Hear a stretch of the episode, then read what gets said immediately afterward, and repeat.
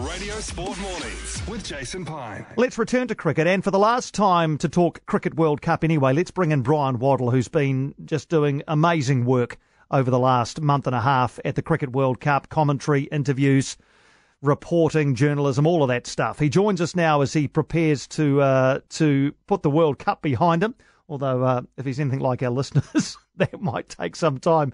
Uh, I'm not sure whether Wads has to work through the five stages of, of grief or not. Uh, Wads, thanks for, for stopping in for a chat on the Radio Sport Morning Show. Uh, how are you feeling uh, with sort of 24 hours hindsight after that uh, that incredible contest we saw play out yesterday at Lords? Well, the fact that we did have an incredible contest, that was uh, a game of cricket to probably beat most other games of one day cricket, yet it has been overdone by the controversies and the mistakes that were made. And now we hear that uh, there was perhaps a genuine mistake over the overthrow, and yet there's four officials there. How can they make that mistake? To me, it's like rugby. You've got three, four people there who are charged with making sure the game goes properly, and yet you have a mistake like that made. And of course, the original mistake was made by the ICC by having a system that is a gimmick out of the IPL where two sides battle it out for a period of time. They have the same score. They have a super over and still have the same score, but the person with most tattoos on his arm gets the win or some other silly way of sorting out a competition. Play it out to the end or have the sides share the title. That would have been a better outcome, and everybody would have been talking about the positive things rather than the negatives. Just on the, the overthrow mistake, and it, and it has been shown to be a mistake. It should have been five and not six because the batsman hadn't crossed when the ball left the fielder's hand.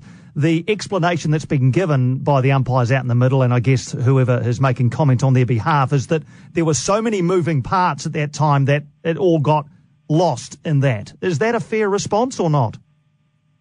Well, I don't think so. That's why they have DRS. That's why they have television sets.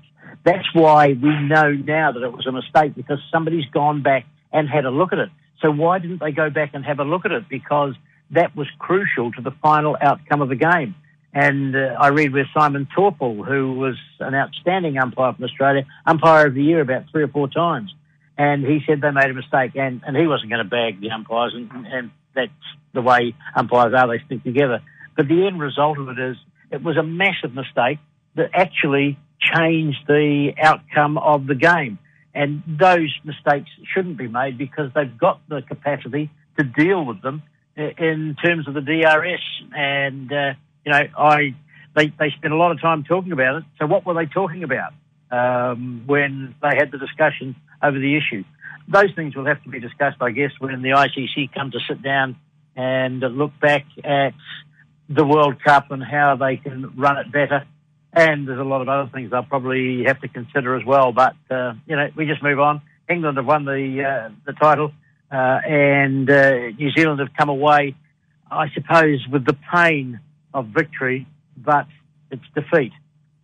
How should we assess New Zealand's World Cup as a whole? What? Well, they did what they set out to do. They achieved everything but win the World Cup. They set the plan to make the knockout stage, get to the semi-finals, then get to the final, and, and then they reset for that, and uh, they have uh, been successful. And we've got to regard it as a success. But there are also lessons that have to be learned in terms of things they could have done better. There will always be things they could have done better and things that in future that they will have to look at to try and ensure that uh, the side does go that one step further. That comes down to selection, uh, plans for how they play games, and being able to use a full squad. And I think that was, to me, one of the shortcomings that we didn't see New Zealand play their best cricket, even though they got through to the final, yet they were capable of a lot more and we didn't see that. And those are the sorts of learnings that they will have to take from it. I think we can probably safely assume Ross Taylor won't play another World Cup. He's, he's 35 now. I don't think he'll go around again. What do you think, though, Wads, about the likes of Colin de Grandhomme, Colin Munro, Martin Guptill, Tim Southee, they're all 30 uh, plus. Can you see that quartet being involved in four years' time in India? Probably not. Uh, but if they are the best cricketers and they are still playing the game to that kind of level, then they have to be considered. To me, the names that you've mentioned, well, Tim Southee didn't get a fair crack. He had one game, and so we can't make a judgment on him. Colin de Grandhomme, we know how talented he is as a player and what he can do, but he's hopelessly inconsistent, and we need consistency. He turned in one of the best bowling performances of a World Cup final. 10 overs, 25 runs. Shouldn't that be a good way to decide who is the winner of the World Cup rather than who hit the most fours or took the most singles? Colin de Grandhomme was outstanding with the ball, but he doesn't do that all the time. He had two or three times when he was uh, right in the mix there with the ball, but then uh, he just wasn't able to deliver on a consistent basis. With the bats, two outstanding innings, but some sloppy dismissals that really set him back when you want to be a match winner down the order. And they had the likes of Jimmy Neesham, who I thought played an outstanding World Cup as things progressed, and uh, others around Mitch Santner, who uh, who had a, a, job to do with the bat and, and did a pretty good job as best they could. So if we uh, if we try to assign an emotion to New Zealand cricket fans, or, or if we, we try to work out how we should all be feeling, I still think we're trying to process it over here, Wads, as you probably are. How should we feel about the Black Caps, not only for what we've seen, but what we're about to see with a big summer coming up, and, and I guess over the next four years as we as we chart a path towards India 2023? Well, I think we should be positive. We should be proud of what they achieved. They achieved something that eight other countries weren't capable of doing, including the big countries, Australia, India, uh, South Africa being up there. New Zealand did what they had to do. They didn't play spectacular, exciting uh, cricket at uh, every occasion, but when the moment came that they were able to do that, yes, they did. They were well led by uh, Kane Williamson yes, and I'm sure that Williamson will probably look back and acknowledge that he might have made a few errors along the way. But the final story is that they got to the final. Uh, and uh, you get there, only one person can win, and or one side can win, and uh, it wasn't New Zealand. But there were players there, there were performances there that we should be positive about. The attitude of the players was uh, exemplary.